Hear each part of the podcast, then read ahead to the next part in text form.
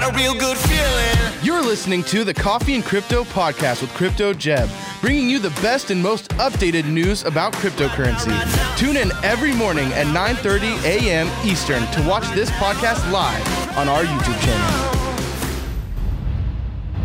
What is up, everybody? Welcome. Good morning to Coffee and Crypto Live, the best show on YouTube, helping people learn how to think, not what to think when it comes to the crypto market. I'm super excited. It's day two here for me hosting the show in a row because Jeb is down in Miami at the North American Bitcoin Conference having a blast. I think he's been posting a lot of stuff on Twitter and Instagram and stuff. So if you do not follow those, make sure right now to go follow his Twitter and his Instagram where he is giving you guys updates on what's happening down there. Super cool stuff, but it is me for today because he is gone. And as always, if you just came here to see Jeb, I recommend you close your eyes because we still have a great show to have today.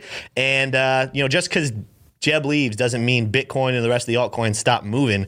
We're going to be talking about a lot of stuff today, but before I do that, I want to introduce to you guys my co-host remotely for the day, Kelly Kellum. And I'm super excited because I get to see him right in the camera. This is like the first time we've done a remote version where I get to see the person who's on air. I can't wait for Jeb to come back and see this. But Kelly, how are you doing this morning? Oh, I'm doing excellent, man. And again, I want to just do absolutely huge shout out to Smay. He's our in-house producer and such a good friend. And he's doing such a good job with every week it feels like we have a new addition and upgrade to the show and the professionalism and what we can do. And, now that I'm, back and forth between Florida and New York, it's great that we're able to do this so I can come and participate with you guys on a more regular basis. And we got a hell of a show today. We got so many metrics. I got my smoothie, so I'm getting charged up and looking forward to see what we got for the day. Well, speaking of Smay, the man of the hour, the things that we had, Jeb, I hope you're watching because when you come back, we're going to freaking blow your socks off with everything we've figured out on this side. And it is all thanks to our favorite Turtle King, Smaynold. How are you doing this morning, Smay? Hello, everybody. Thank you so much for all the love. I mean, I feel so good this morning. But I have some caffeine here. Wonderful. I'm going to go ahead and take this moment and, I've been receiving so much love right now. I'm going to give it back. I'm going to give it back to the audience. I want to shout out some people in the chat today.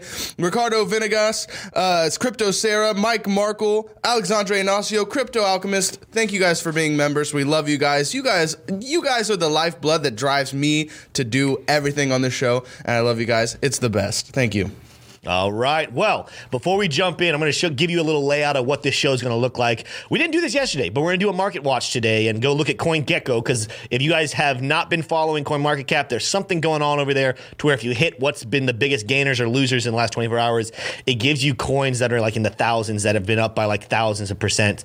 So we're going to use CoinGecko on that, look at the CoinMarketCap. Then we're jumping in. We got a lot of coins to do TA on today, and our list exists with these ones. We're going to do Phantom and Matic before we jump into some more detailed Bitcoin analysis today, Ethereum analysis. Then we're going to finish the show off with Adam, CRO, and Cardano, so you don't want to miss it. We also have on-chain metrics coming from Kelly, as well as a couple news headlines. Not a whole heck of a lot, but a couple of news headlines we want to jump in and look at. But let's start by going over to CoinGecko and look at the market cap. You can go ahead and go to my screen, Smay. This is something that I am watching very, very intently right here. Bitcoin's dominance, 37.7. Kelly, correct me if I'm wrong, but this is one of the lowest points we've been at least more recently. Bitcoin's been hovering right there around 40. We're now down to 37.7. Is that what does that mean to you when you see that? Yeah, we've definitely pulled back a bit. We were holding around the 39-40 percent mark for a while. Yeah. But if it's any indication, it's also another good reason why we talk about how important it is to be, diversify with your portfolio because as Bitcoin dominance is falling, it might seem like the market's very flat right now, but I have a number of different altcoins that have been running like mad. So it's just a great indication. And it'll be interesting to see where that dominance falls or where it settles here in the next couple weeks. But we got a lot of action coming up. Yeah, Cardano might be a part of why that dominance is falling because Cardano has been on a tear, even though it had a little bit of retracement this last night. It's been doing really well, but looking at some of the top coins we have here in the last 24 hours, unless you just woke up and checked the price, you've known that Bitcoin was falling. It's down 3.3% in the last 24 hours, a total of 1.1 in the last 7 days. Ethereum is down 5%. Binance is down 3%, kind of hanging tight right there with Bitcoin. Cardano, while it's down 4.1% today, on the week it is up 31%. So again, Cardano holders, congratulations. That was a great buy. I know it's been a frustrating couple of months, but it looks like it's starting to pay off now. But we'll see how that goes. So Solana's down 6%. Polkadot down 7.7%.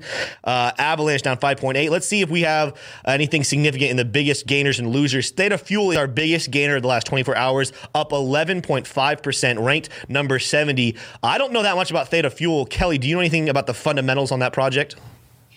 I just know it's tied in very heavily with Theta. It's one of the it's a coin that basically it's a transactionary coin that helps is essentially fuel for the Theta network. Gotcha. Okay. Well, we'll, you know, in the future, and that I also do want to make one comment too. And this is because I did actually see somebody post in the chat there regarding the Bitcoin dominance. Depending on what chart you look at, or in this case, CoinGecko will be different from CoinMarketCap. And is it different? Looking at the actual charts on TradingView, I think it's still in the 40. CoinMarketCap still says 39.9. So I guess that has to do with how many coins are on that. That's a good catch right there. Thank you for chat from that.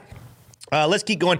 I mean, overall, there's only 5 coins in the green over the last 24 hours. And as the title kind of alluded to, you know, in the description, we had 3 red candle days on Bitcoin. As a whole, yesterday, the altcoin market seemed to take a little bit of a dip because it had rallied recently. What we need to look at the rest of today, and as we do these the technical analysis and we look over these next couple of days, will we see a reversal? Were these just red days in a buy zone? Because it seems like that's what we've kind of been doing, is bouncing back and forth. Some days are green, some days are red, and it seems like right after a significant red day, we do have a significant green day. Let's look at our biggest losers real quick before we jump in to our Phantom TA. Pocket Network dropped by almost 16%. As you see, there's a lot more projects here in the red, bigger ones that we have like Polygon or Matic. We're going to talk about that today, down 9%. Let's see, any other big ones? Phantom we're going to talk about today is down 13%. Just so you guys know, we need to look at the technicals before we see that. However, when I see coins in the red on the 24-hour mark, that's a signal to me, hey, there's blood in the street. It might be a good opportunity to go buy, but I want to go look at the technicals before I do that. So with that being said, let's go ahead and jump onto Phantom to do some technical analysis and see what is happening over there. As you guys can see in the last, you know, in a bigger, if we zoom out, we've been in a rising wedge now for a couple of, it looks like, months. We've been in here for a while. This, as you guys know, if you've been doing technical analysis for a while, is a sign that here in the future we probably will have a bearish break, but I don't think that's going to happen right now. If we zoom in closer, more than just having a rising wedge, what we have developing is a rising ascending triangle pattern. Ascending triangle patterns have a tendency to break to the upside, and that's what we're kind of flirting with right now, is right at the top of that flat level of resistance. You guys can see we have some wicks and a couple candle bodies close above it. This is more of a zone rather than a straight line, but this is something that we've been flirting with now for a couple of days, and while we're back below it, this is something I want to keep an eye on to see, can we significantly break to the upside and potentially rise all the way up, setting a new high somewhere in the region of 655, maybe we can get all the way up around 750 before we have to come back down and potentially break to the downside. But that's being, let's go look at the oscillator. Oh, what happened? You lose me? Yeah. Oh my goodness. Technical difficulties. It's back. We're in. Okay, good. All right, just keep moving. You're not on me anymore? No, you're back. But just don't mess with that dongle. It's gone. This dongle, freaking dongle. I'm going to unplug and plug back in. What a horrible dongle. What guys. A dongle. That we have developed. I was so confident, and now this dongle's ruining it. Is it not working? No. This is good stuff, man. It's early in the show, and we're already having problems. Do you want me to plug back into the top of it to see if that helps a little bit? Try plugging it into. Is there a one on the other side? No, there's not. This is a one-plug computer. Oof. This is a great, just so everybody knows, this is a great indication back. Of all right, here we go. How it's not just doing a Zoom call and throwing this stuff onto stream. There's so many different components and connections here. So it's inevitable that we'll have issues sometimes. We have recently realized, my computer is not the best at doing this. So this is something I have to upgrade here very soon. And today's, if Manny is watching, Manny, this is another reason why we probably need to upgrade this computer. No, but I feel like Icarus. I flew too close to the sun at the beginning of the show. Listen, I was so confident. I don't feel like this has anything to do with Smay. This is not Smay's fault. This is this computer's fault. That I love Apple, but this computer is just not really pulling its weight around here. Gonna need to upgrade this. But anyways, let's jump back. I know we're running a little along on Phantom, but let's look at the RSI and the MACD and see if we see anything of significance. The first thing I see right off the bat, and I wonder if you guys see it as well, is we do have bullish RSI divergence forming on the daily chart. What do I mean by that? It's not huge. I'm not going to say this is massive. That is telling us, all right, did I say bullish? I meant bearish. It's not telling me we need to pull down all the way back down to this bottom here at 128. I'm putting it probably, this would kind of flow with the thought of this falling wedge, or rising wedge rather, and we're gonna come back down to this level of support. But you guys can see the RSI peaks are in fact going to the downside, whereas the price action over the same time period is going to the upside. This is bearish RSI divergence forming a saying we need to reject and reverse our trend. As you guys can see, we've been moving to the upside. It's time to bounce and come back down the downside. Look for us to be finding support on this rising level of support right here that we have, and then begin to climb back to the upside. This new thing we talked about yesterday, if you guys are looking at this chart and you're like, Tim, what the heck is that yellow line on your RSI? This is a new feature of RSI, and I'm going to show you guys again. I showed yesterday, but just in case you missed yesterday's show, if you delete your RSI and bring it back up, you can update it. And let's see, relative strength index, there we go, right here.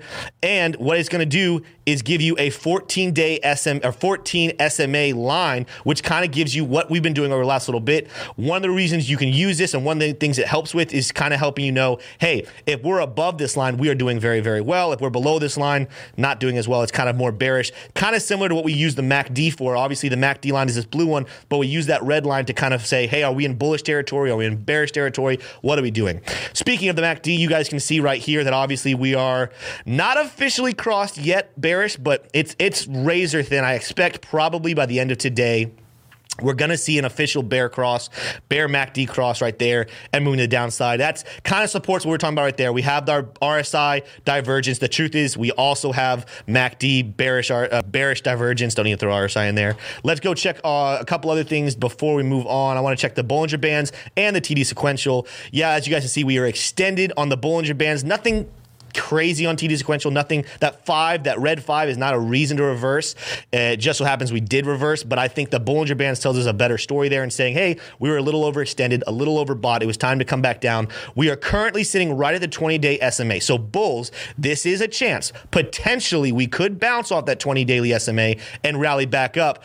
But again, I think the likelihood is more that we're going to come down here to the bottom of the Bollinger Bands. We're going to come down here to this rising level support and rally before we break through this ascending triangle and continue to the upside, setting a new high.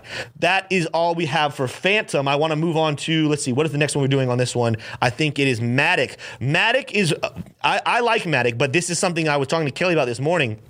Those of you who follow Matic know that recently Matic had to deal with a hack problem. So I was asking Kelly, hey, is this something that's significant? Does it seem like Matic is struggling at this point, or are they just pushing right on through? It looks at this point that Matic is just pushing on through. And I know here in just a second, I think there's a news headline that Kelly's going to read about Matic. But you're going to see a kind of similar chart that we had with Phantom, in the sense of we have a rising or ascending triangle. And you see this purple zone. That's kind of the zone we've been hitting in. We did break above it temporarily. I think at this point we talked about the potential due to that hack. We might come back down one more time. It's very rare to get this deep into a ascending triangle, but in this case, when you have things like hacks, when you have uncertainty, coming back down, testing this level of support was needed. And as you can see, we're technically right below it, but this could change very quickly on the daily chart if we have some bulls come in. But we're sitting right at that point of, hey, we're going to have to make a decision. We can't just keep playing on here. We're going to break bearish. We're going to break bullish. Let's see what the oscillators and the other indicators say. Looking at our RSI, I'm not necessarily seeing anything screaming except for bullish RSI divergence. The question is, are we going to play that out the correct way? So the reason I say that is because we have these bottoms on the RSI going to the downside, but we have the price action obviously going to the upside. Did we peak out right here? Is that the end of that, or are we going to be able to push through? I probably could go to a smaller time frame here in just a second to confirm that, but I want to look at the MACD as well. The MACD kind of had a little fake out where it looked like we were going to cross bullish, and as you can see, these last two histograms are turning back to stronger red. We are coming to the downside. It does seem like almost the entire market today is kind of moving to the downside, but there are times where these things branch off their own. Let me go ahead and go down to a 4-hourly chart before I go to Bollinger Bands and TD Sequential and see if there's anything telling us a different story over here. Let's see here. We did have some bearish RSI divergence, but that would explain kind of why we're moving down here. Our price went down. Our price on the top, or sorry, our price stayed flat, but our RSI went down. But as far as bullish RSI divergence, it does look like we're forming that. As you guys can see, this RSI is low, but this bottom right here, way lower in price, is forming here. The price could keep going down. If the price keeps coming down and the price comes down and matches right here on $1.97, then that would cancel out this bullish RSI divergence. But if bulls can hold, we will set up some bullish RSI divergence, which would explain a rise back to the top. The MACD on the 4-hourly chart is red, but it is kind of in a zone where it's moving sideways and a little boring. It's rising a little bit, but watch the rest of the day to see can Matic flip that, turn some bullish technicals, and rally back up. There are a couple supporting cast reasons why that could happen. But let's go back to the daily chart and look at our Bollinger Bands and our TD Sequential, see if they're telling us anything that will help us make a decision on Matic. Let's see here. We know nothing significant on the TD Sequential, but unlike Phantom, where we were at the top of our Bollinger Bands, this was an example where we bounced off of that 20 daily SMA and we're coming down to the bottom. So I actually, when looking at this, would not be surprised if we end up having at least a wick come down here to 195 before we reverse and come back up into the zone. But if you're at the bottom of the Bollinger Bands, you should know we're getting close to being oversold. And especially with the news that Kelly's about to talk about, I do think Matic could have a bullish couple days coming. But Kelly, why don't you jump in and share your screen and tell them what's happening in Matic?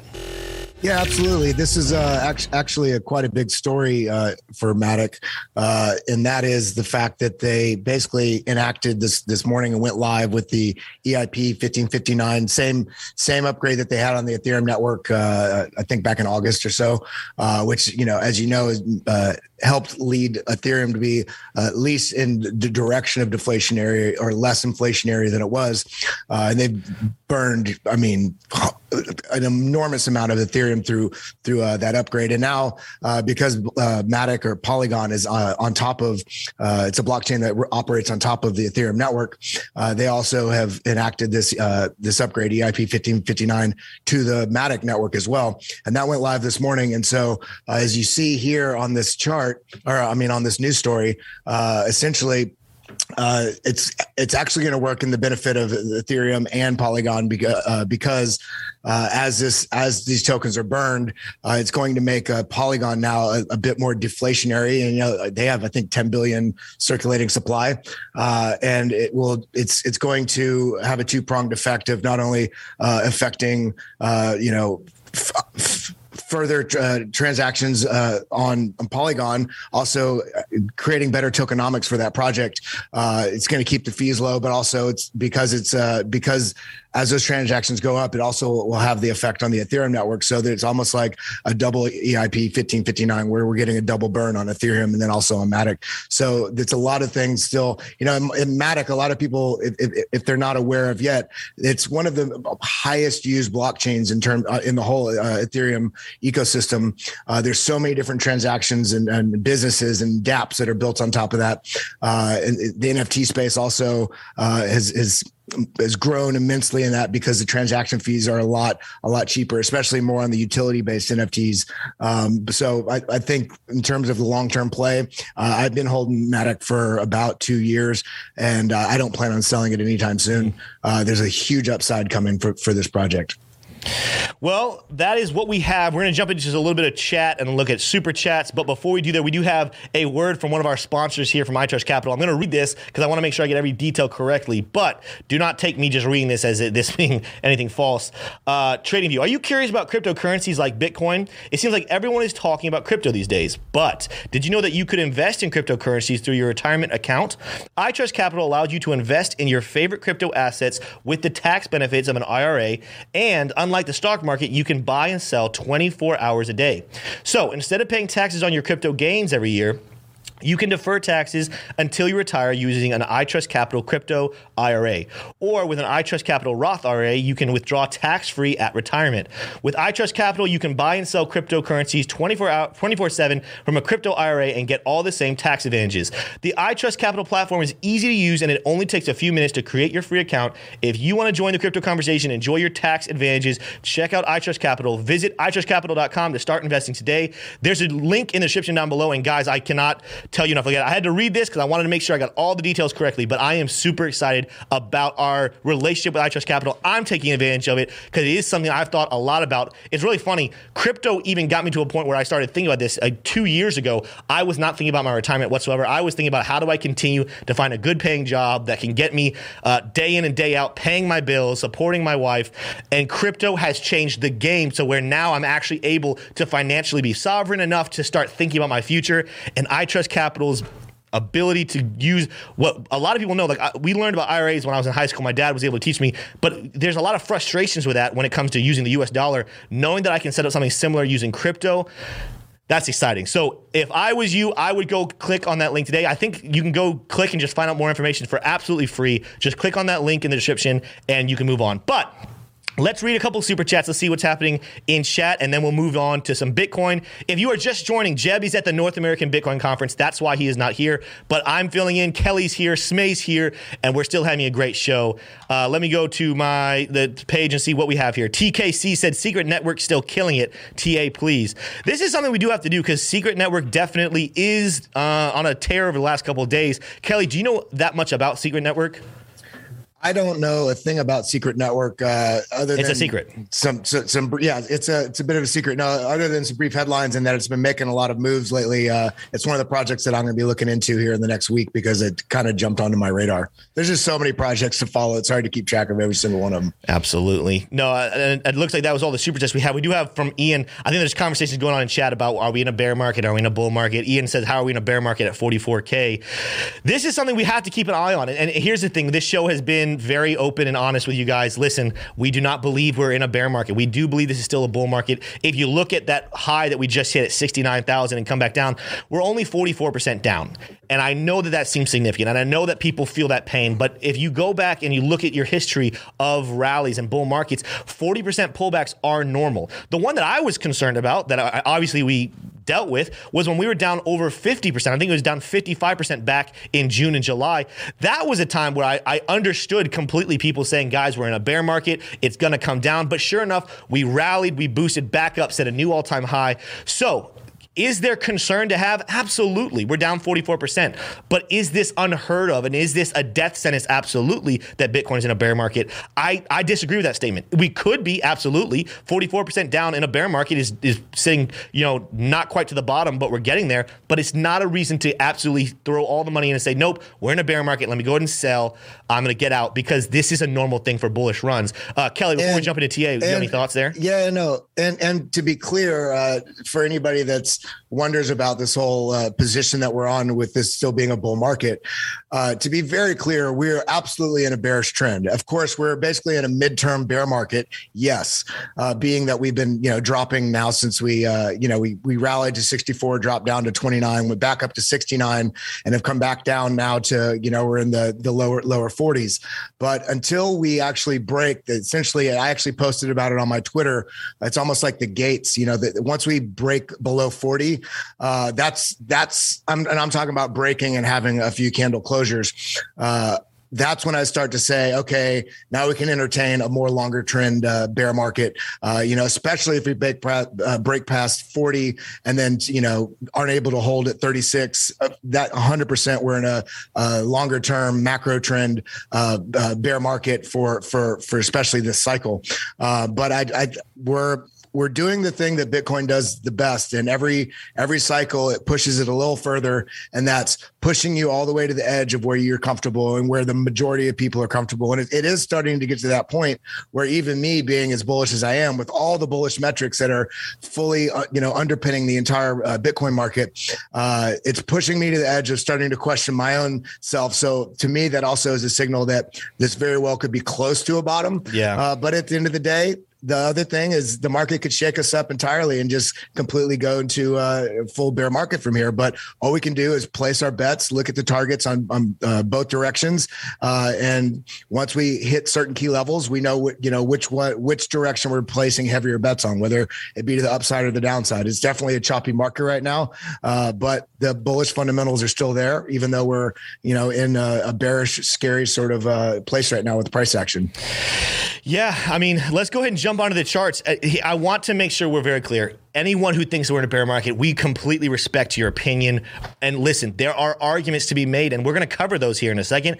At the same time, you cannot negate the arguments that we're still in a bull market. And that's, we want to give you guys both sides of the story. Whatever you come to your conclusion, if you're a bear, be a bear. That's completely fine. If you think we're in a bear market, act on it. Are you shorting the market? Are you going against grain? But if you do believe that we are sitting at the close to the bottom at the least, and we are still in a bull market, act on that as well. But you need to know the facts. You need to know the details to be able to make an informed opinion by yourself. This YouTube channel is not sitting here telling you guys what to do, how to do it. We'll tell you what we're doing. We'll tell you what we think, but ultimately we want you to be thinking for yourselves. That's what we talked about in the beginning. This is a channel teaching you how to think, not what to think. And I want you guys to know the whole point of financial sovereignty is you have control of your money, nobody else. You're the one that makes the decision. So surround yourself with people that help you make the best decisions possible.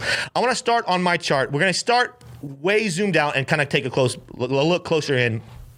You're going to see this falling wedge form a little more cleanly as we go a little bit smaller, but it is there. This is one of a few reasons why we do believe we're about to rally. Looking at a weekly chart, just so you know, this doesn't tell us what's going to happen over the next couple hours or even the next day or two. This is something telling us long-term when we're thinking about this from a 10,000-foot view. This is where the market's going. So the first thing is we are in a falling wedge. That is a bullish sign. Doesn't mean always. There are times where falling wedges break to the downside, but more often than not, they do break to the upside. What are other reasons that we think that we're going to be going to the upside? If I go to my oscillators and I go to my RSI, we have bullish RSI divergence formed on the weekly chart. What does that mean? Right here, you can see that we have a downtick in our RSI. Not a whole heck of a lot, but it's down to the downside, whereas we have an uptick in our price action. What would need to happen for this to be canceled out is Bitcoin would need to drop all the way down below $31,000. Is it possible? Absolutely. But you cannot argue with the fact that that is a massive drop. And if we're going to have that drop, there's going to be a lot of things that have to play out before we have that. So as of right now, we are sitting squarely in a very good bullish RSI divergence on the weekly chart.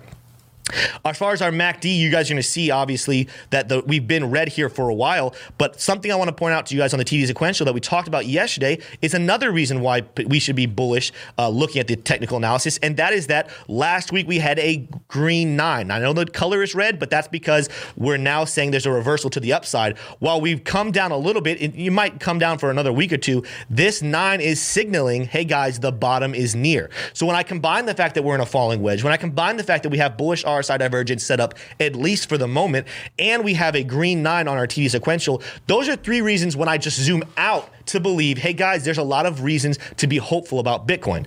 That being said, let's go to some smaller timeframes where there is a case that the bears have that we might be moving down, but let's go down here all the way to the daily chart.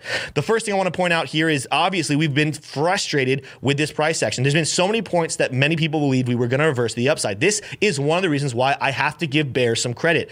A lot of different technical analysts thought that we would rally right here around this $46,000 level. A lot of people thought we would touch and go and this would be used as a spring. I was one of them. I'm the first to admit, man, I have been very surprised and kind of frustrated with the movement of Bitcoin.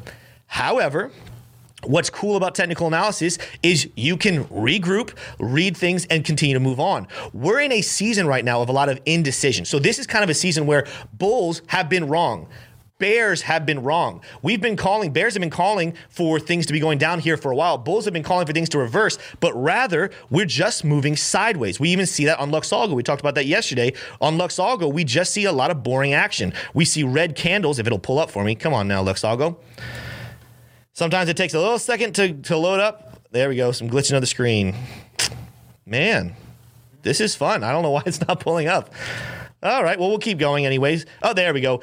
Oh, we did just turn red on our trend catcher, so a red candle. So this, I would say, bears, you're winning this battle. LuxAlgo is starting to fight in the bearish category. It gave us a little hope with the trend catcher turning green, but we never had a buy signal. And as Jeb talks about all the time, the signals you're waiting for are not just a trend catcher and not just a buy signal. You're looking for colors to change on the candles, trend catcher to change colors, and a buy signal. We only got one of the three. This was not the best buy spot in the world. We were waiting for one, and potentially we're going to get it here soon. If I went down to the 4-hourly chart using LuxAlgo, and forgive me because it's going to take a second here to delay again, but we're going to see another candle. We're going to see an issue with the candles being purple. Yet, sure enough, they turned red here. So we are seeing the bear start to gain some strength. But another thing you're going to look at is these reversal zones. These green, what do we call these? We gotta find the name real quick. We call these the reversal zones. I got it right. Oh, come on, Tim. Trust yourself. We're getting close to coming down here right around that flat level, that 40,500, to where we will touch that reversal zone. So while the bears are in control right now, are we potentially going to see a double bottom, or were we going to cleanly break through that level of support and move to the downside? LuxAlgo is in a season of kind of sideways boring movement that recently, within the last couple of candles, has turned red. So again, point to the bears. You guys are calling this very well. You're doing some strength. What I would say is, do you have enough momentum to continue to get us down past this level of support? We still have a good ways to go, over $1,000 before we reach that decision point of kind of saying, all right, this is it. Are we going to break below this with confidence and close some candles, or are we going to use this as a double bottom and reverse to the top side? Let's go back to the daily chart and look at what we have with the Bollinger Bands and the TD Sequential. And right here, you're going to see we're kind of on the daily chart in a zone where I would give this point to the bears. I would say, you know, right there, we're kind of in a middle zone between the bottom of the Bollinger Bands and the 20-day SMA. Are we going to use this ascending level of support, which is the price that actually that's not an ascending level of support. That was just telling us the price action of our size. So let me get rid of that. Are we going to bounce off of this flat level of support? Are we going to come all the way down, maybe even a wick come down to the bottom of the Bollinger Bands? This is something we want to watch. We only have a 3 on the TD Sequential. So here again, I would say as we looked at the weekly chart, I would give a lot of points to the bulls. The bulls have a lot of things going for them. On the daily chart, it's a different story. On the daily chart, I do think the bears are kind of in control right now. So this is something to keep an eye on. Let's go down to the 4-hourly chart and see if we see anything different happening down here.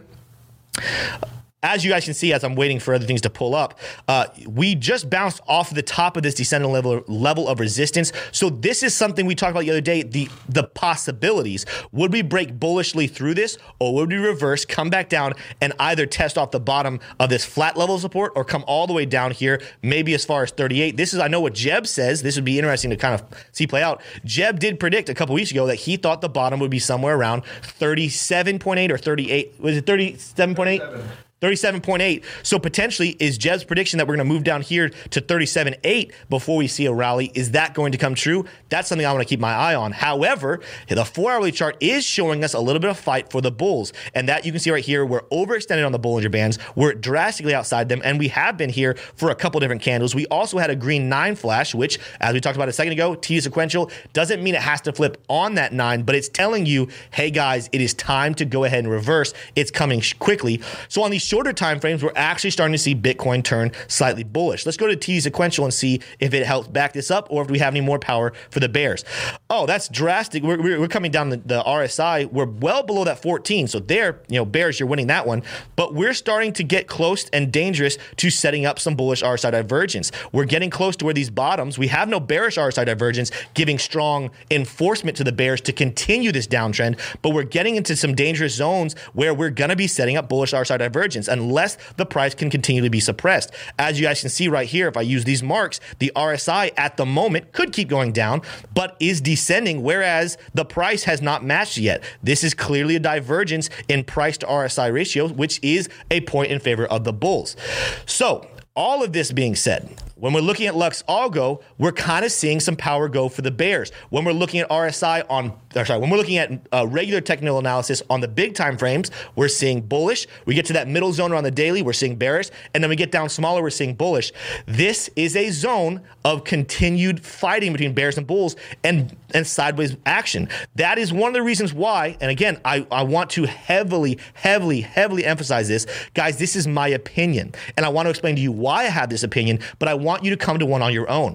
I think that we're going to see this price action come down here, bounce off this 40.5. I said it before, and until I see it break it, I'm continually going to hold this. I think 40.5 is a strong level of support. I think it has to do with the liquidity of Bitcoin. I think it has to do with some metrics. I also think when you think of the sentiment of Bitcoin, every time we start to feel really good about Bitcoin is when the price reverses. And every single time we get start to get really afraid and really scared and saying, oh, here goes Bitcoin, it's dying, is when the price reverses to the upside. I think there are several reasons, not only from a technical standpoint, but also a fundamental standpoint, to believe that 40.5 is the bottom, and it's a matter of time. It's not a matter of if, it's a matter of when Bitcoin's price and the manipulators say, that's good, I have what I want, the market shook out, and I can go ahead and rise to the upside. But it doesn't matter to you what my opinion is. It matters what your opinion is. And I want to start with Kelly. Kelly, I want to get your analysis on what you think is happening on Bitcoin and everything we just talked about right there. Yeah, absolutely. I'll actually pull up my screen so we can look at some of the Market Cipher stuff in relationship to the price action right now. So as you can see here, I actually marked out, and I threw this on my Twitter as well, but I marked out a couple different price points for different support and resistance levels on the way up and on the way down. Basically, the stairway to heaven, back, trend reversal, and then also if we break below this box, this price region here of support, if you actually zoom out, it's very big price support for, we have resistance here, some fighting here, support here, and right now we're fighting for support. And here are the targets coming to the downside. But if we're looking at the Market Cipher, I can bring it up a bit larger on the daily. You can see that we actually are under a red dot showing that the momentum is fully shifted back to the downside. RSI is coming down. The VWAP's coming down. Money flow is starting to slowly come back out. And interestingly, we haven't fully switched trend. Obviously, this is a bit lagging, but on the 3-day chart, we still are under a green dot. But if we bring it down to a much smaller time frame, down in the 4-hour, we see that we're getting these attempts with the VWAP to actually press back up, and we're getting rejected. We're still at a huge point of contention with the price, very indecisive.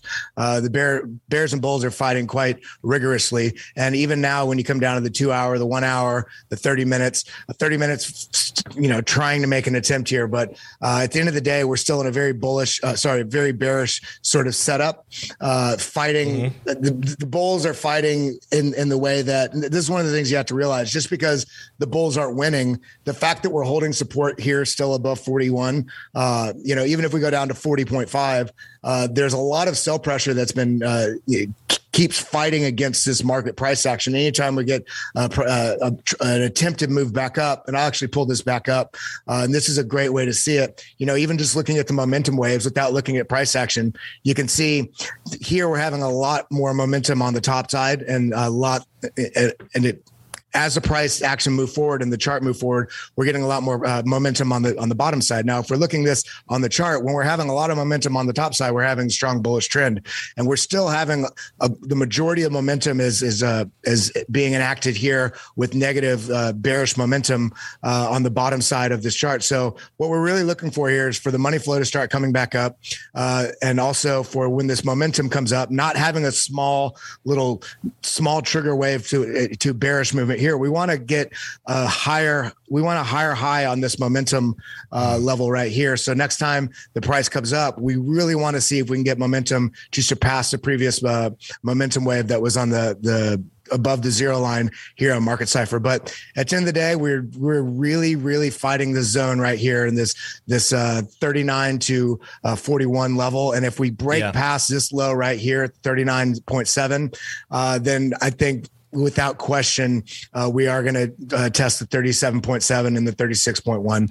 Yeah. So all we can do right now is play the charts day by day, be patient, and see which direction the market takes us. No, and that's absolutely true. That's what we've talked about. Like, I want people to know, like, if we break, that's my belief. I think 40.5 is a strong level of support. I think a wick could go a little bit lower, but I think that's a strong level of support. And if we break past it with confidence, I then would be flipping to the bears and saying, guys, I think that the price is going down closer to $32,000 to $30,000.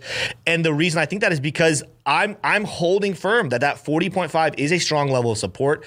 And if we break it, if the bulls can't hold it, there's a different story to be had. But I think it would be very foolish, and Kelly, tell me if you disagree, to give up the hope on 40.5 before it is fully broken. And then, because that's exactly what manipulators want to happen. That's exactly what the composite man does, is he wants to get every single person who has been thinking bullishly to flip their opinion and say, oh, nope, it's over. The bear are in control. Let me go ahead and just give up and sell. And the moment that happens is when they flip the script and they pump the price. And now you just liquidated all your Bitcoin. You just got rid of it and they picked it up. And now they get to make money and you're left probably at a deficit because a lot of people freak out and sell lower than what they bought in. They lost their money. The whales get it from them. And that's just a tragic story that we are trying our hardest to keep you from. But again, like I said, I want you to think for yourself. If you have a strong reason to believe, if you're looking at these technicals, because as we laid out, there are bullish technicals, there are bearish technicals, which is why right now we're kind of moving sideways in a really boring fashion. What do you believe is going to play out over the next little bit? That's one of the reasons why I love looking at the weekly chart to remind myself, hey, if, instead of just looking at things up close, when I zoom out, what does this look like in a long term? Do you believe that Bitcoin is dead and going to zero? Or do you think that Bitcoin is going to be rising and hitting millions someday? If you can think that way and your answer is no, I think it's going to keep rising and hit millions, then it's not the time to sell. It's continue to hodl, hold on, refuse to let that Bitcoin release from your hands, and you will thank us later. Now, I do want to say one thing too about the 40K level. Yeah. Because of the way the market's been acting this the whole life of Bitcoin, but more specifically this last, this cycle with all the institutional money and the big money that's been in play. I do think it's important to know that one of the things I've seen most consistently with price action throughout this cycle, as compared to like the 2016, 2017, 2018 cycle, is that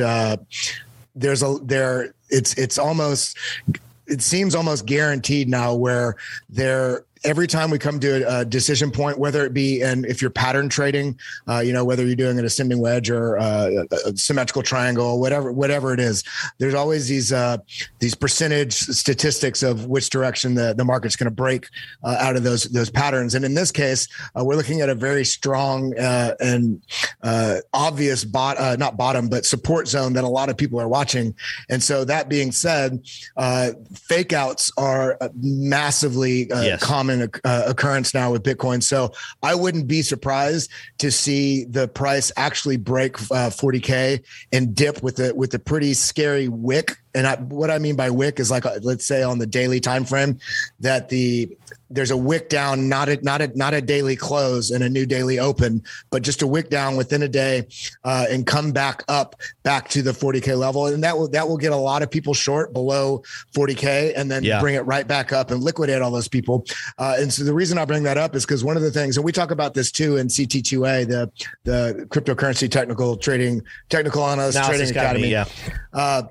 That volume is one of the huge indicators of if a break is confirmed or not. But in this case, I would say it's very important to recognize that if we get a massive wick below 40 and it does get bought back up, well, that's not a confirmed breakdown because you're going to have a lot of volume with the buyout, with all the buying power. If we do reverse and pull back up above 40 and sustain that support level. So in this case, I would say you need to be very careful about if you're going to enter a short or sell your position. Once we break below 40K, I would wait for a minimum a 4 and 8 hour candle closure. And then especially more specifically and more conservatively, wait for a daily candle closure and potentially even a retest. So you don't get caught with your pants down, peeing into the wind. You know what I mean? No, last thing, Smay, if you want to go to my screen, just reflecting on what Kelly was just talking about. And then we're going to move to some on-chain metrics from Kelly. That is the volume. Guys, look at, despite this little correction we've had, despite this dip in price action, and this has lasted 3 days, the volume's just not there. This is a echoing of, hey guys, the market's boring right now. There's just not a lot happening. And it just so happens that there's a little more bears than bulls. But all it would take for this price to reverse is a couple bulls coming in and saying, all right, nope, time to buy. And guess what? Right now, a perceived good buying opportunity is sitting right around 40,000, 40,000, 40,005. So again, watch this happen. Watch us continue to have boring volume pressure. We get down here, the volume increases from the bulls buying and the price comes back up. Will that be enough to break through this ascending level of resistance? Will we just come back up and touch it? I'm not sure. Will we break down below it? Because that's the other pressure. Do bears start longing? If you guys are believing we're in a bear market and then there's an increased amount of longs happening, or shorts rather, excuse me, I keep saying longs, but if there's an increased number of shorts happening, that would be the pressure the bears need to push us below that 40,005. I don't think it's going to happen, but that is the possibility. But I do want to throw it to Kelly and let him talk about some on-chain metrics that we are looking at right now. And just so you guys know, to preface this, on-chain metrics tell us a lot about big picture. They're not going to tell us what's happening in the next 5 minutes or the next hour. So you do need to take them with a grain of salt, but realize that these are telling things on a massive time frame and you need to pay attention to them. So Kelly, I'll give it to you to take it away. Absolutely. Yeah. And so this is one of the reasons for anybody asked how the hell we can be bullish still with the price action being so stagnant or even pressing against, to continue knocking on those bear market doors, is the fact that there's so many, almost across the board, on-chain metrics that are showing what smart money's doing. For instance, let me pull up, I did this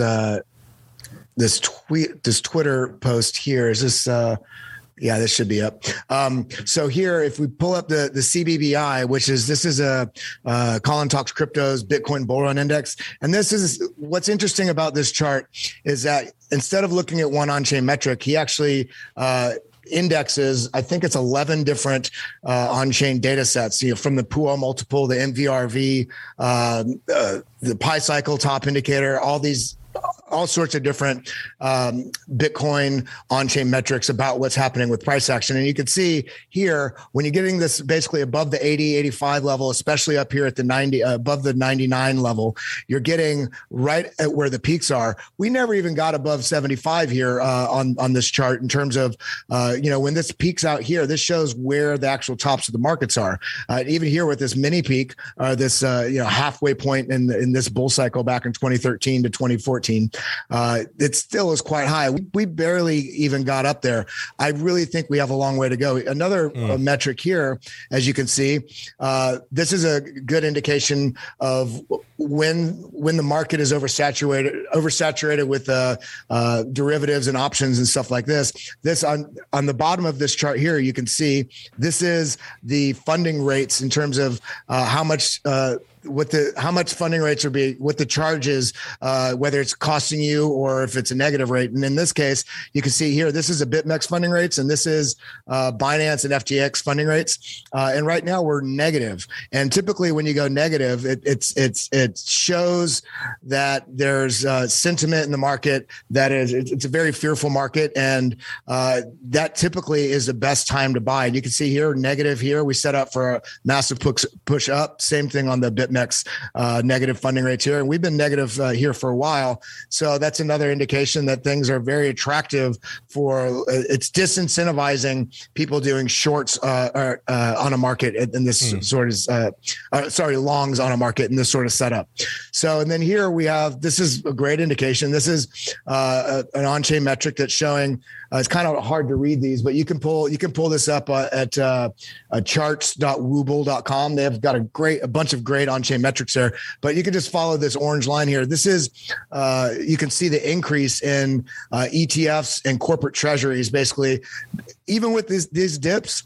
there's a very tiny pullback here, but even where we're at now with this massive, what feels like massive pullback in the current correction that we're in, there's no real pullback in the corporate or institutional or ETF investments into Bitcoin. So smart money is not pulling out their investments. They're seeing stuff that is showing that this is not something to be very worried about at this moment.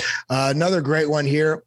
This is the binary. This is liveliness, which essentially talks about how active coin sale. For instance, if when people own Bitcoin over a period of time, how active are the trades happening between various coins? And as you can see here, when we get this essentially histogram oscillator on the bottom, when we're getting massive reductions in liveliness, as you see here, people are holding on, and it's setting up for large moves. And we've been pulling back now for the last about 2.5 months, and we are at levels right now that it's nonstop.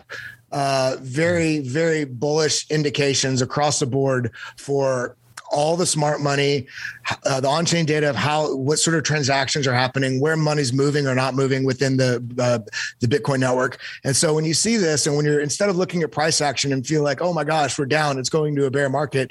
Well, yes, very well it could be, but if all the smart money is saying that it's not going to, that also means that they have their pocketbooks involved in the market and keeping it where it's at and they're still making investments at this level. So it's a good indication that, I'd rather follow smart money than dumb money any day of the week. And when you look at it over time, you can see that when that relates to where price action is historically, this is a time to be buying as compared to what smart money is doing. But again, you got to play your own pocketbook. You have to adjust your risk. You have to place your bets according to your risk matrix. And if it's getting uncomfortable for you, then you might have too much money in the market. So maybe you do take a little off the table, but all the metrics are showing that we are just like indefinitely, it feels like right now, setting up for a massive bull run. And even if we do pull back, Bitcoin and the stock to flow metrics over time, even if we pull back, we're going to have upside at some point. So be patient. And I think we got a lot of good price action coming up ahead. It is. I want especially people who have been in Bitcoin for a long time to comment in the chat. You know, I've been in now for a little over 1.5 years. You know, I guess we're getting closer to 2 years than 1.5 years. So I still count myself as one of the younger crypto people, but think back over the time of Bitcoin's history and the times that the sentiment in the market was screaming, sell, Bitcoin is dying. Bitcoin is dying. I think it was like well over 200 times now people have echoed, Bitcoin is dying, it's going down. Bitcoin is dying, it's going down. And even think about the times where you were at the peak of a bull market and people are saying, all right, let's go back down. If you had held from the peak of the last bull market, you would still be in massive profit to today. Think about that in the same boat of when we're thinking years from now. We're not just thinking over the next couple of days. We're not just thinking about over the next couple of weeks. We're talking years. Where will Bitcoin price be in relationship to where it's currently at 41,500? Will it be higher? Will it be lower? Think, for those of you who have been experienced in Bitcoin, what has your experience told you about these types of moments when it seems like everything is pointing us to the downside, that it seems like everyone's discouraging you and trying to get you out of the market? What usually ends up happening to the price? And I guarantee you're going to find more often than not, that is the shakeout happening before a massive rally. But trust me, I feel you guys. I feel the weight. I feel the pain. Just because I stay bullish, and I do believe we're still in a bullish market, doesn't mean I don't have my internal struggles like, oh my gosh, like despite everything I'm seeing saying bullish, are we going to see it break down? Are we going to go down to 30,000? Are we going down to 20,000? Are we going to break down? So I've seen people say as far as 8,000. That struggle exists in every single human. But what makes a good trader, what makes a good investor is saying, you know what? I'm not looking for perfect. I'm looking for good. And when I think about the history of how these prices work, this is a good time to buy. Will it go down to 40.5? Will it go down to 30? Will it go down to 20? In the grand scheme of things in life, as we look back on Bitcoin's history, this is a good buying spot. And so Do with that information what you want. This is not financial advice. Please be responsible. Think through, learn for yourself. If there's anything we can do, it is to help educate you how to think for yourself. But that being said, let's go and read some super chats, check in with chat, and see what is happening. I did see a couple things here. The first one we have from Mike Markle, who's been a member for 3 months. Shout out to all of our members. We love you guys. He wanted to say, I just want to take a minute to shout out this team. I really appreciate all the work you do in giving us this data in one really neat package. Mike, thank you so much. I know this is a day, this is not popular, you know, and it's okay. Just because people disagree with us or don't like our takes, that's okay. We actually encourage people to disagree with us. As I've just finished telling you guys, we want you thinking for yourself. So if you disagree with us, that means you're thinking for yourself. Hopefully you're not just copycatting someone else's opinion and then copy and pasting it on this YouTube channel. But if you really have reasons to think that the market's going down, great. I love it because you're thinking. That's exactly what we want. Murray Ruggiero said, I read an article that only 12% of Bitcoin is left on exchanges. Shocked the prices keep falling. Any insight? I'm with you, Murray. Kelly, do you have any thoughts on that? He said 12%. I didn't read that 12%. That would mean that 88% of Bitcoin is illiquid at this moment. And only 12% is liquid. Is that something you could fact check, or is that something you've seen, Kelly? Oh, I know. I think it was a week, maybe 2 weeks ago. We actually ran an article, one of the headlines we did here on the stream. And at that point, it was over 76% was illiquid. I wouldn't be surprised now that if it's a bit higher than that, maybe 80, 82. I don't know. I don't know if 12%. Available is I mean, it's somewhere in the, I would say 15 to 20% range, most likely. But the reason the price is falling, like you mentioned it best, Tim, I don't even remember when it was, almost 6 or 8 months ago, especially having so much big money and institutional money in this market that is, we might feel like it's big, but look at how big the gold market is, or real estate market is, or derivatives market is. These are multi-trillion dollar industries. And now we have the same types of players within the Bitcoin and crypto niche. And at the end of the day, like we're barely pushing around 2 trillion between all cryptos involved. And with Bitcoin itself, it's under a trillion, meaning that there's a lot more ability for this big money players to move the markets around. And all these people see where it's going, and they don't mind that the price gets pushed down. In fact, a lot of them are pushing it down because you said it best. And what the quote was, at the end of the day, these guys are big enough. These institutions and smart monies are big enough and have enough of effect on the market that they don't just miss the boat. They can buy into that boat and then get the boat to go back to port to get more people on the boat. So they're really moving this market around and shaking out people as much as they can. Yeah. So I think that's all that's happening right now. They're really. But whenever this tether, or not tether, the stablecoin, but this cable that's like holding us, suppressing us at the moment. Whenever that's released, the tension that's going to be unleashed within the market, and the volatility that will follow, I think will surprise a lot of people. And a lot, some people ask, how the heck can we go from 40,000 per Bitcoin, 100K or above that? That's so much money that would need to come in the market. Well, you look at NASDAQ. I think we ran a story on it about three or four weeks ago. NASDAQ went from they basically increased like $10 trillion over the course of like 3 or 4 days. How much money did it take to move that massive market, that much money? Well, there's plenty of money in the world to make this asset class do things that we can't even expect, especially as retail starts coming in droves. And we're seeing record numbers of wallet addresses being created on the network, meaning that there's new adoption. So as all these different frameworks and use cases and store implementations and sell and buy points, in terms of whether it be exchanges or being able to use on various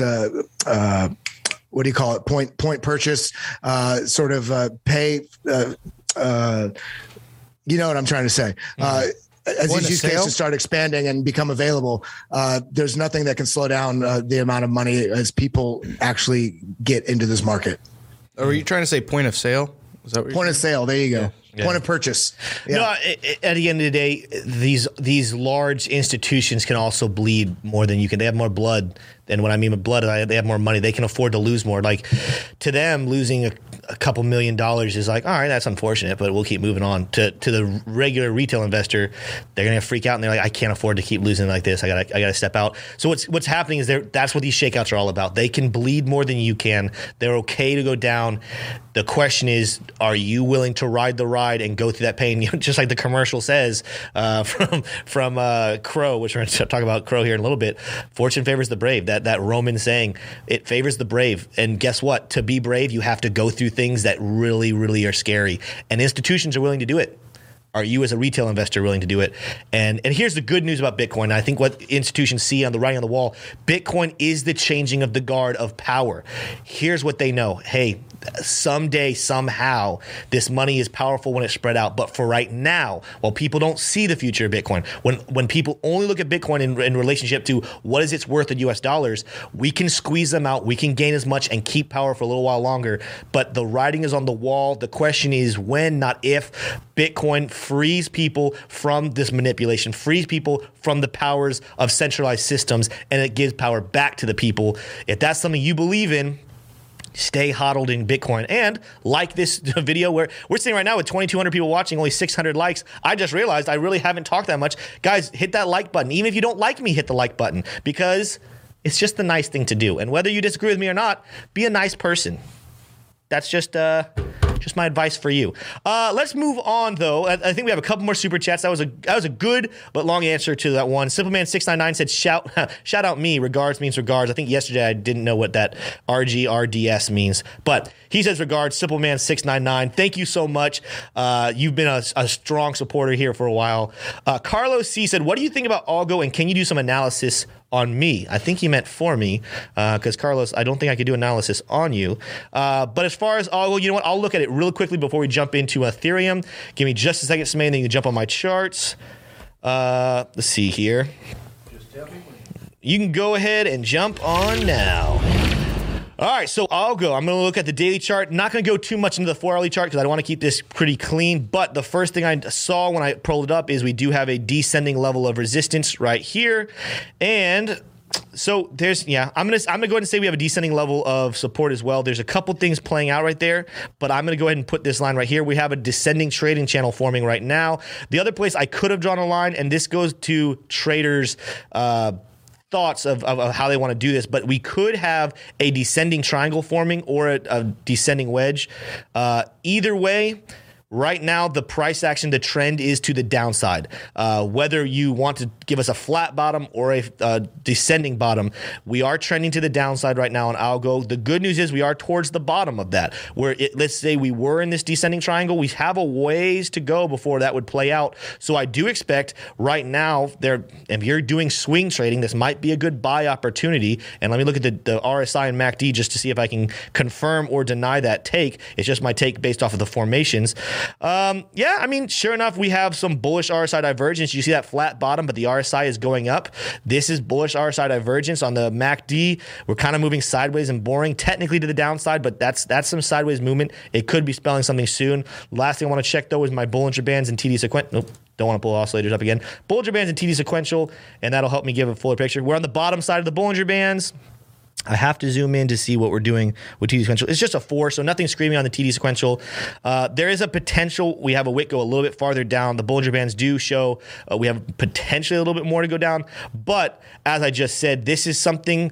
Could we come back down here and touch this descending level of support? Potentially. Do we stay flat and continue to form a descending triangle? Potentially. There's a lot of things we need to see play out. We only have 2 confirmed touches on that flat line. So I've used the word potentially a lot of times, but guess what? That's the word that you have to use when using technical analysis. You always are wanting to learn probabilities. There's a probability, and I would actually put the probability higher that we're going to come down and touch this line and confirm a descending trading channel rather than a declining triangle. So that's what we have, Algo. Hopefully that helped you out. It's kind of a spot. Keep an eye on it if you're doing a swing trade. As far as investing and hodling, I don't necessarily see anything that would make me say I don't know the fundamentals of Algo, so I can't say as far as holding what you should do there. Real quickly, Kelly, do you have any thoughts on Algo and what you would do with that? Is that one that you hold or do anything with? I held quite a bit a while ago, but I traded out of it for some other projects. But it's on my list of about six. It's actually more now. I would say I have about 8 or 10 coins that I've had my eye on this whole bull market. But I've been. Basically, I've been concentrating on the about 12 coins that I currently hold and all the fundamentals and trading those for this cycle. And once we get near whatever peak, I feel like starting laddering out my take profits and stuff. Yeah. Then I have Algo's on my list of coins that I do want to get back into. Phenomenal project. It's also it's a coin blockchain solution. So it's a blockchain project that has such security and scaling ability and very, very, very ridiculously low fees that there are some nations that are looking at using it as basically the backing for basically their state currencies and stuff like that. So it's a very, very, very powerful project. Well, let's go ahead and jump into Ethereum, and we're running past where we were on the schedule, but that's okay. If you guys are just joining, we've talked about a lot of different coins. We talked about Matic, and we talked about Phantom, Bitcoin, and now we're jumping into Ethereum, and we will cover Adam. Let's see the other ones. We have Adam, CRO, and Cardano. We're still to be covered. If you guys are just joining and wondering why Tim is sitting in this chair, Jeb is down at the North American Bitcoin Conference in Miami. He will be back Thursday. But let's jump into Ethereum TA. We'll be quick here, but I want to notice one trend and show you one trend that I've seen on almost every single altcoin before we go on. Okay. Yeah, before we go to Ethereum TA, I have a bone to pick. You do. Okay. You're sitting here right now. I see you. I can see you guys right now through your phone right now. You just sat there, and the last time he said, hey, hit the like button, you said, everyone else will hit the like button. I won't hit the like button. Look at me. You need to stop, go down, and hit the like button. That is how we keep the show going. So go hit the like button. I saw you try to weenie out of it. Do it. Okay? All right. Listen, when the Turtle King speaks, you got to follow. All right. I just plugged my computer in. You see my chart still today?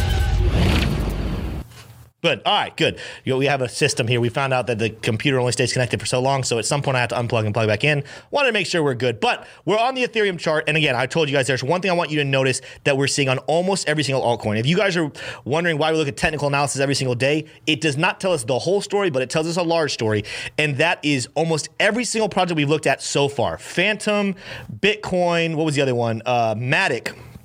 We're all sitting within striking range of a level of support that we need to keep an eye on. When we look at Ethereum, it's almost the exact same thing. We have a rising level of support that is forming a symmetrical triangle pattern that we are within striking distance of. We've had two bearish days here over the last days, but we're getting really close to that level of support. Is this something we're going to find us bouncing off of?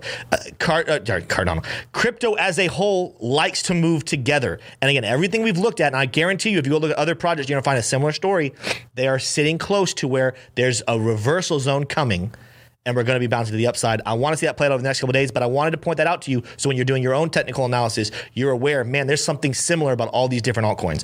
But as I just said, we are now right now sitting in a symmetrical triangle pattern on Ethereum, and you guys are going to wonder what this blue line is. It's like, oh, Tim, did we play bearish out of a falling wedge? This line was a former descending level of support that wasn't a falling wedge, and so here's a great example of a falling wedge formed that ended up breaking to the downside rather than the upside. And now we are using that line as resistance. So I wanted to keep that drawn for you. I think Kelly was the one that identified that. But as you can see, we came down and tested the support zone of the symmetrical triangle pattern. And then we came back up using this former support for resistance. Now we're coming back down to the support. Can we hold? Will we stay right there? Or will we break bearish out of that symmetrical triangle pattern? That is something we need to keep an eye on. Let's go look at our oscillators and see if they help tell us any stories here. I don't see any bearish RSI divergence forming right here. And I don't necessarily see anything massive on bullish in this short time frame. One thing to keep an eye on is we do have a longer time frame bullish RSI divergence, and that is these bottom of these prices right here. We have an uptrend. That's why we have that rising level of support, while our RSI is doing the exact opposite, going to the downside. So Maybe this isn't something that's spelling a massive thing right this second, but this is, again, when you zoom out, we have bullish RSI divergence forming. This is a reason to believe that we're going to go to the upside. If I were to come down here to the 4-hourly chart, we potentially have bullish RSI divergence forming right here. Not necessarily. I wouldn't say necessarily we have anything happening. We're getting close. You guys can see those lines right there. We're getting close to forming some bullish RSI right there. If we go down to the hourly chart, we might find some closer down here. Come on, load for me screen. There we go.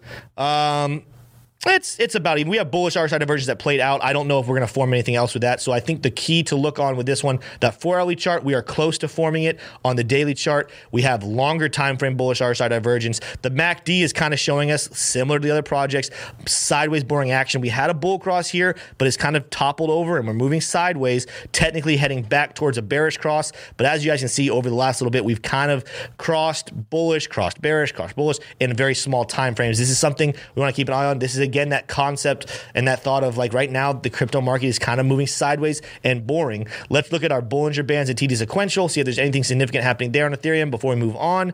We're not quite down to the bottom of the Bollinger Bands, although I'm not going to go there. We are on the 4-hourly chart, some of the smaller time frames, which is a reason to believe potentially we are reversing soon. Our TD Sequential is nothing significant. So this is just one story. I'm going to give it the bears some room.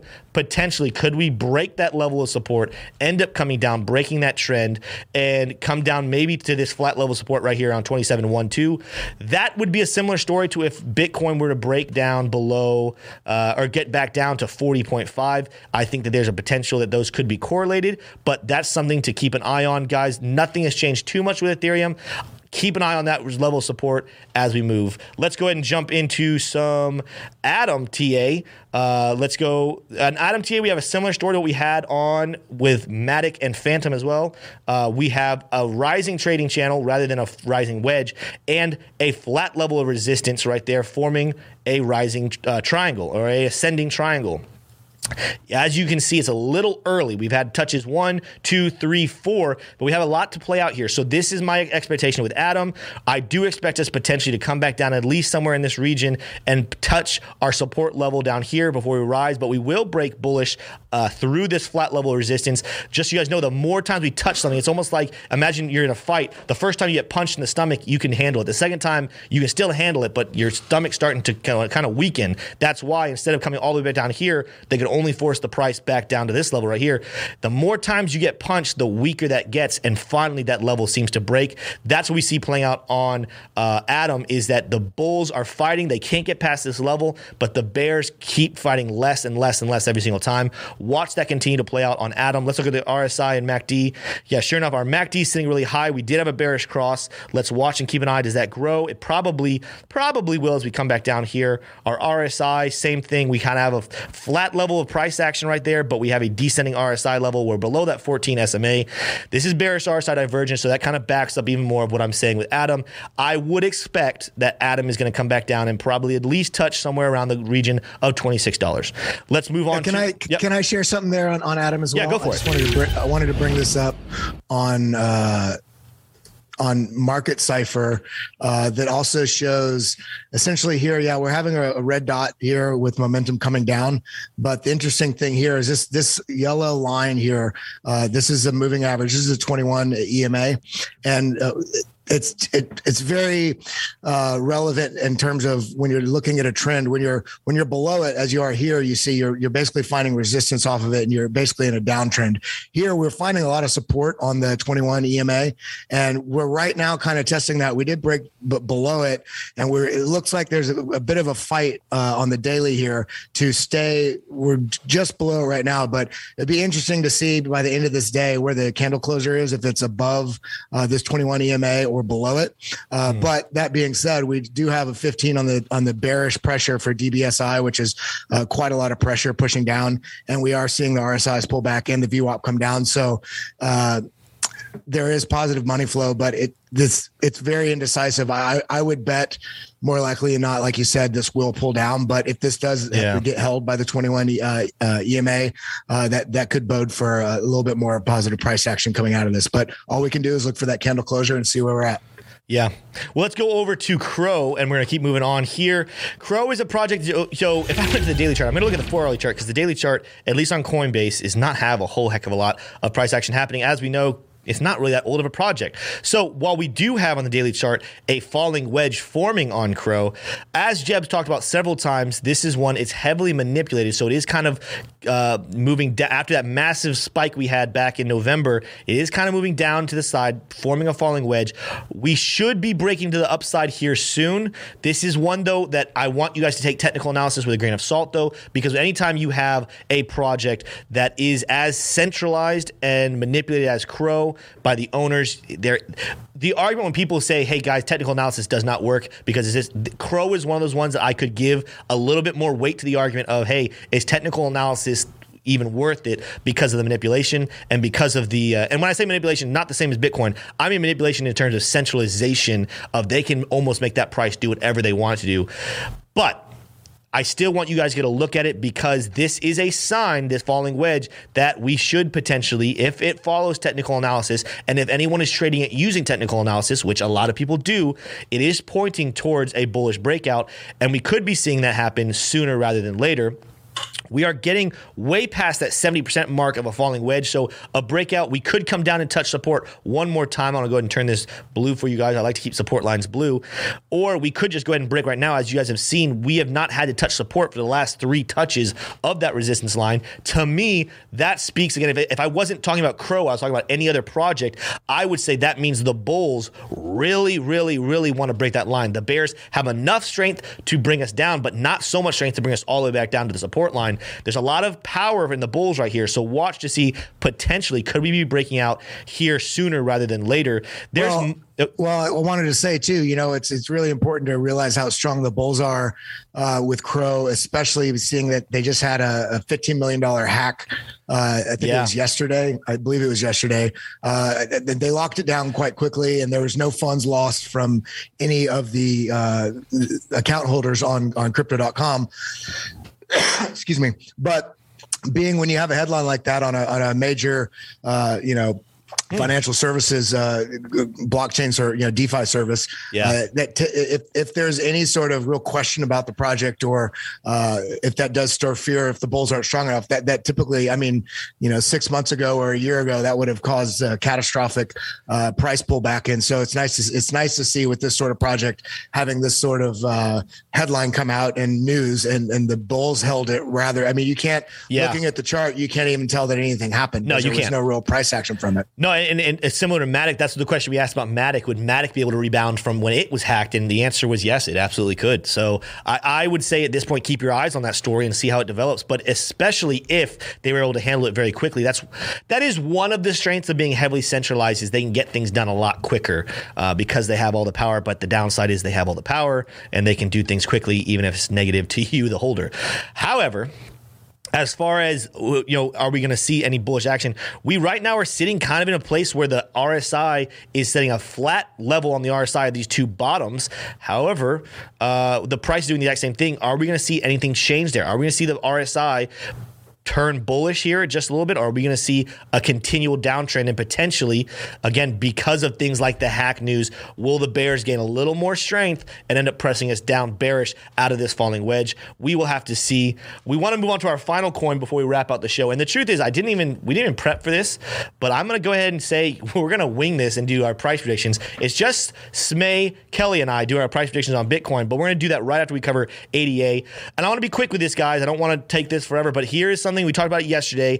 Sure enough, the price on Cardano did pretty darn similar to what I called, and that was come up to our peak. We have a zone right here between $1.55 and $1.61. We have a wick that went a little bit above that, but look at those clean candle bodies closing right at the top side of that range and coming back down. The question is, will we continue down all the way to this formal level of resistance, now turn to support at $1.37? Do we have enough strength to potentially make that turnaround right here? And the bottom was $143. If I'm looking at my RSI, I'm not necessarily seeing.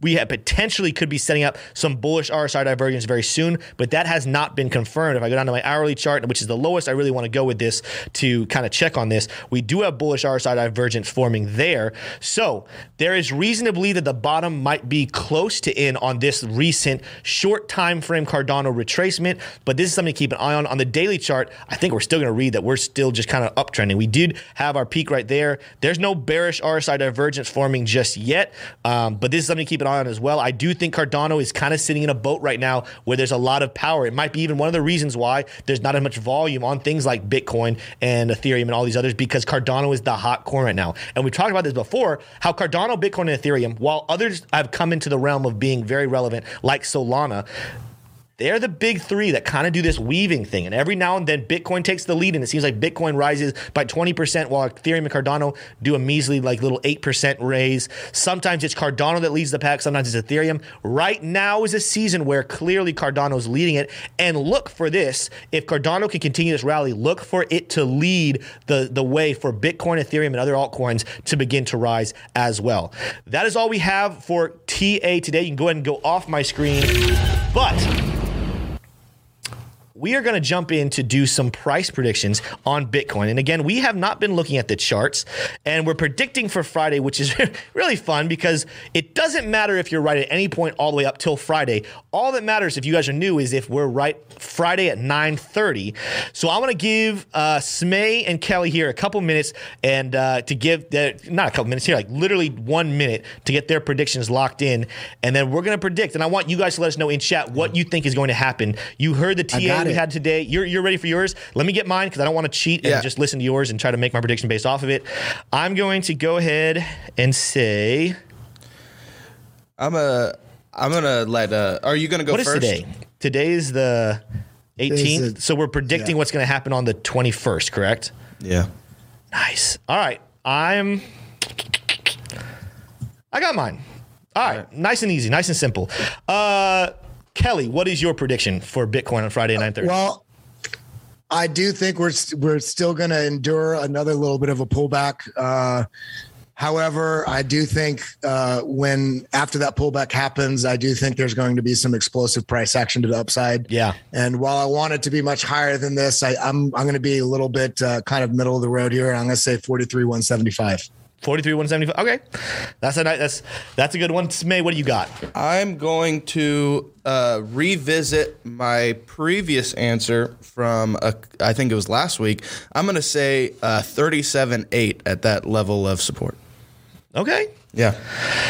All right, so this is really hard for me, but I think that I think we're going to retouch. I think we're going to double bottom at that 40.5, and I think the difference between mine and Kelly's prediction, and Smay, you didn't say what your reasoning was, but I think we're going to touch, but it's not necessarily going to be this explosive. I think we're actually going to catch ourselves potentially on the way down. I'm going to say our price is going to be sitting right around 41.2. I think that we will have at least a wick come back down to that 40,000.5, but again, I don't know if we're going to do it before Friday. We're going to do it after. There's also a chance that within the next couple of days, we rally back up to the top of this resistance and then fall. So this is really anyone's game, but I'm going to go ahead and stick with 41.2. I am the lowest predictor. No Jeb prediction this week. Let's see. Smay, what was your number again? 37.8. 37.8? Oh, you're the lowest. Yeah. Oh, I definitely heard you wrong. 37.8 is Smay. He's going to hold to that prediction. Kelly, you are the highest predictor. Come back on Friday. Jeb will be back, and we will decide who wins. Jeb will not be entered to win, so it will not be Jeb. So if you're going to vote Team Jeb, you've already lost. Yeah. That is all we have today. What we're doing, we're going to do a little test to find out what happens to the audio. He's gone. He's gone? Oh, he's gone. Did the audio, let us know in chat, did the audio get affected whatsoever? I don't think so. All right. This is a new system. I didn't even notice he left, actually. It was so sneaky. He is sneaky. I looked over and he was like, gone. Guys, that is all we have for you today. If you enjoyed this show, hit that like button. And even though there's no Jeb, consider joining this community of believers in crypto who want to change people's lives and create financial sovereignty. If that's something that you want for yourself, you're probably not going to be able to do it alone. You need people surrounding you. And this community we're building here at Crypto Jeb is just that. Consider joining us on the show every single day, 9:30 to 10:50-ish, 11 o'clock, and then also joining our membership teams, liking the videos, subscribing, and anything else you want to do to become part of this team. Guys, that's all I have for you today, but I will see you tomorrow, the last day I will host before Jeb is back. Take care. Have a nice day. Peace. Oh, I got a real good feeling. Got a real good feeling. Like there is life. We hope you enjoyed listening to the Coffee and Crypto Podcast. Tune in every day at 9:30 a.m. Eastern to watch live on YouTube. Follow us on our social media accounts at CryptoJeb. And lastly, we want to thank you for supporting us here at McAfee Media.